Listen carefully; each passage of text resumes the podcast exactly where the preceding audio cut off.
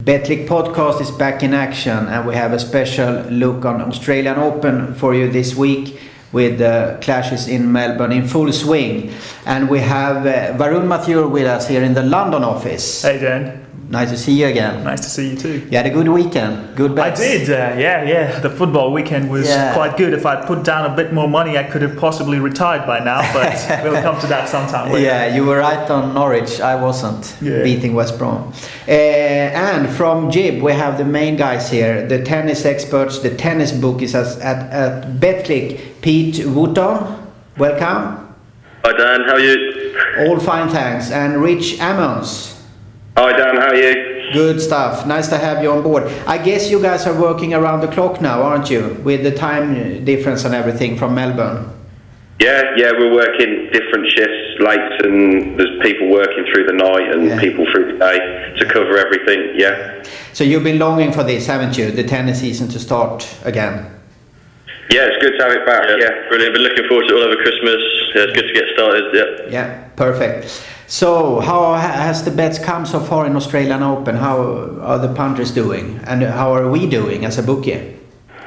Um, we've seen mostly a lot of money for Djokovic, really, and the men's haven't really seen much money for anyone else. To be honest, it's about six to four, quite a short price favourite. But yeah, we haven't really taken any interest in anyone else. And the women's, um, it's been a bit up and down. We've got biggest liability on Clijsters at the moment. She was about 10, 11 to one, so we've taken uh, quite a bit of money on her. And um, oh, the obvious ones, uh, Serena, Serena Williams, and uh, Kvitova. All, all the all the favourites are pretty popular, but at the moment, Clijsters is the, the biggest loser for us at the moment. Okay, it's interesting because in tennis we have a huge interest in the women's as well, don't we?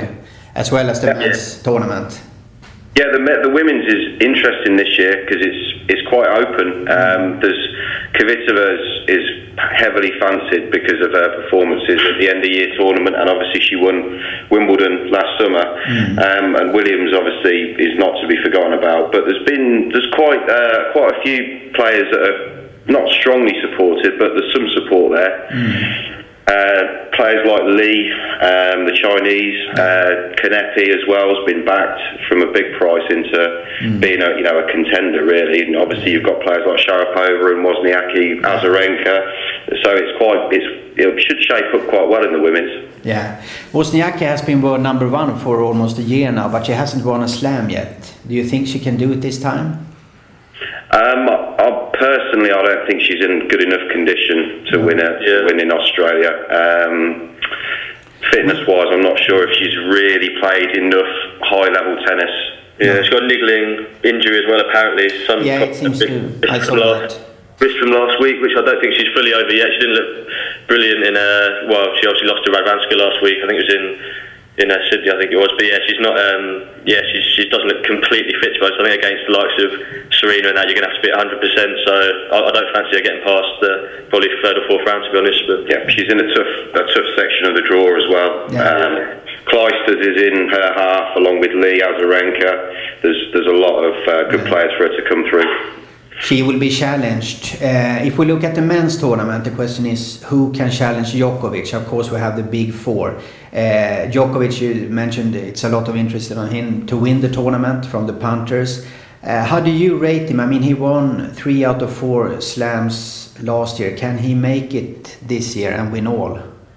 Well, he, he finished the season quite on a well, not a low ebb for him, but he was very tired. And then in the post, in the in the in the after season, his price actually drifted for the Australian quite a lot. He, he drifted towards a three point five, which is percentage wise a you know a, a, a, a good size move, like a you know nearly a fifteen percent move on his chance of winning the tournament. Yeah. Um, and that was because the punters weren't sure what condition he was in physically, but he played the pre-season, uh, beat Federer uh, very easily, and um, then the money's come for him since then. So he, he is in good condition, um, and he will definitely take some stopping.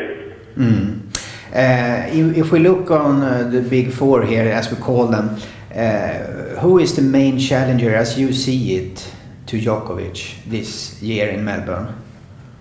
Um, I, Well, there's doubts over everyone. I mean, I, personally, I'm a big fan of Federer still. I still think he's got it in him. He finished last year so well. Won his last, won the last three tournaments of the year. Mm. Won at 0 um, yeah, I think I think Federer's going to give him the most trouble. He's in he's in the other half, so he won't have to play him until the final. Um, yeah, I think there's doubts about Nadal. I mean, he was he walked onto court yesterday with a niggling injury again with his knee, mm. and I mean, and then you've got Murray. Obviously, there's always problems with him. He's never won a Grand Slam. Mm. hasn't hasn't performed well in finals. I mean, think it'd be between Fed and Djokovic. To be honest, yeah, I can't see anyone else get, getting there. Yeah. I traded Tsonga today, and um, you never quite know what you're going to get. But he's the kind of, he, he's the kind of player that can that yeah. can trouble that can trouble Djokovic if he sort of finds that sixth gear that he's got for an hour or so, and he could he could run away with the match. But it's hard. It is hard to find yeah. anyone. I think the top players all need to do something different against him. Yeah. That's, that's we miss uh, Robin Söderling a bit. He's ill and back in mid-February because he has like Tsonga, he has capacity to, to challenge them. Does yeah, yeah. I mean, Djokovic, is, I think he's got a pretty good record against Söderling, but Tsonga's beaten him a few times. Mm. But I mean, you in the last few years, you are struggling to find players that have really got a positive head-to-head against him. Mm. Um, I mean, I mean, Tomic played really well against him at Wimbledon for a set, mm. and then was taken apart really. But I like Tomic; He's, he looks quite good. I think I was impressed with him against Verdasco when he started badly and came back mm. and he, he played very well in the uh, pre-season as well. Mm. Interesting stuff, guys. How do you view the outsiders? Do we have any good outsiders to look on extra this this time? You've got, I mean, yeah, as Rich just said, you've got Tomic. I mean, he's trading about 50 to 1. Um, I think that's probably a fair price. I'm not sure you couldn't say definitely be able to actually win it, but I mean, each way you'd be looking to get him to possibly the, uh, the final. Um, you've got people like Raonic, who's obviously started the year well. He won in Chennai at the start of the year. He's quite a big price. Mm. Um, but after struggling really. As Rich said, you've got players like Tsonga Del Potro, but I mean, all over 20 to 1. But you've obviously, like you said, you've got the big four mm. um, Fed, Djoko, Nadal, and Murray. I mean, it's going to be hard to get one of those beaten, I think. But yeah, the outside, I think Tomic's probably the, the best value, I would think, yeah. Yeah, interesting. Looking ahead now, uh, or looking back firstly to round one, what results can you highlight? Anything special that has happened so far? In, um, in the men's side, there's not been a lot really. Um, it's been pretty much the players you'd expect to come through. In the women's, we've lost a few seeds. Um, Wickmeyer was beaten quite comfortably mm. uh, in the first round, along with Stosur as well, which was yeah, I saw that Stosur was uh, knocked out.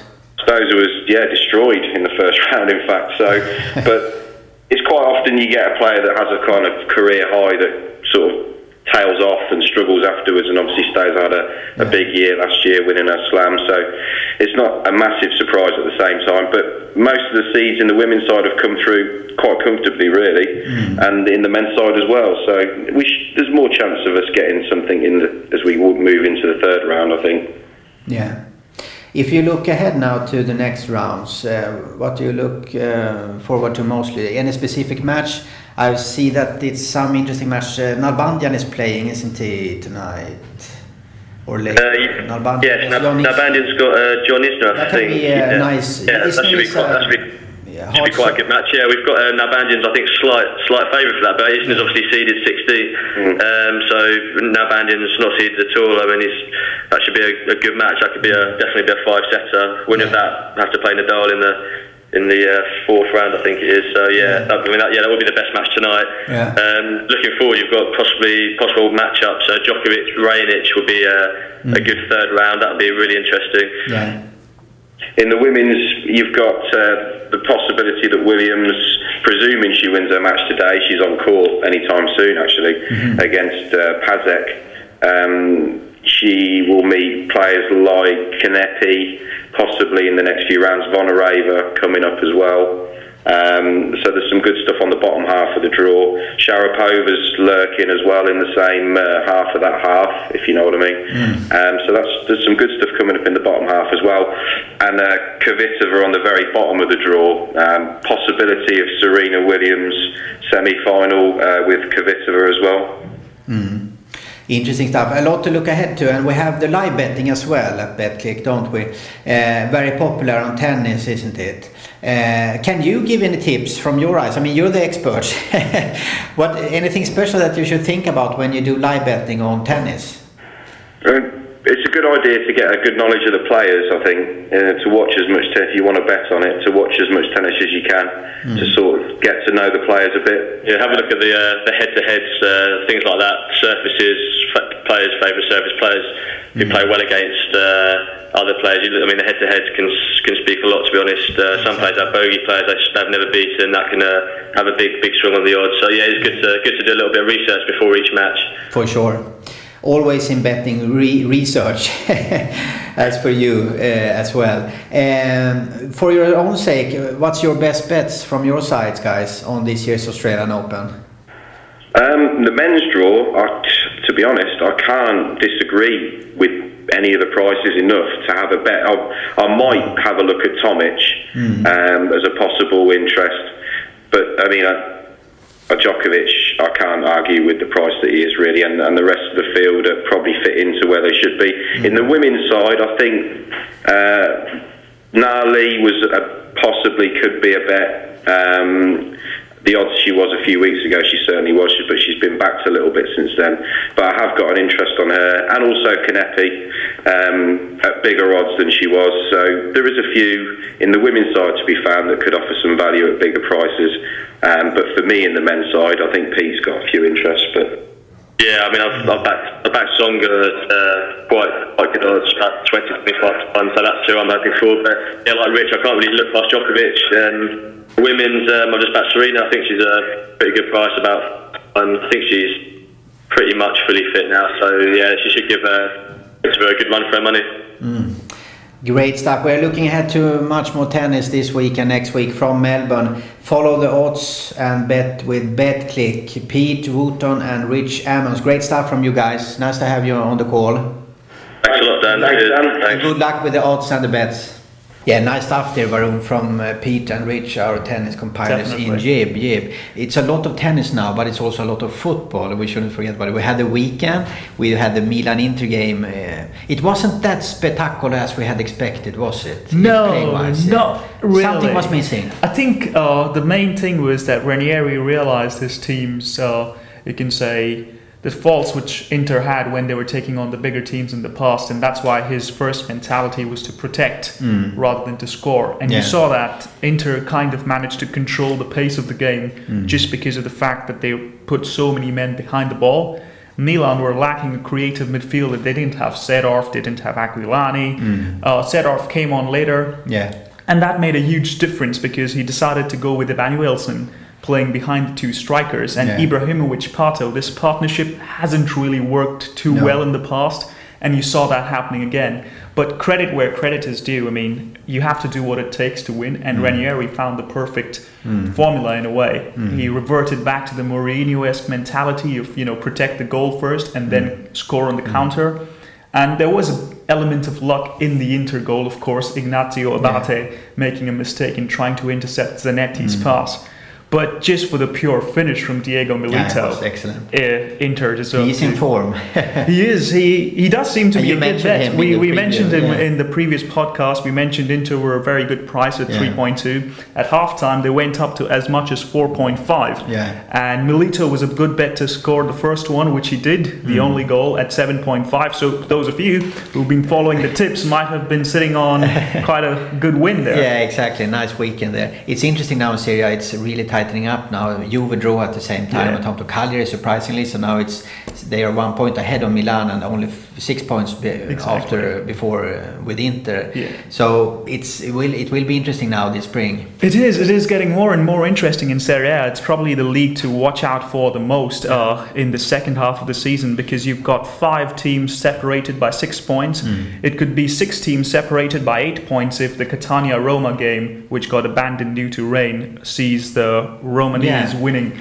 Roma is coming as well. So uh, you know all teams are kind of picking up form. Napoli drifted apart yesterday when they drew against yeah. Bologna at home, but you can see that the second half of the season in Italy is going to be very intriguing and it's going to be highly unpredictable. Exactly. Look out for more views and predictions from Varun Mathur. We will be back with some more football talk later this week. Definitely. On Betclic. Thanks, Varun. Thank you very much. And good luck with your bets out there at Betclic.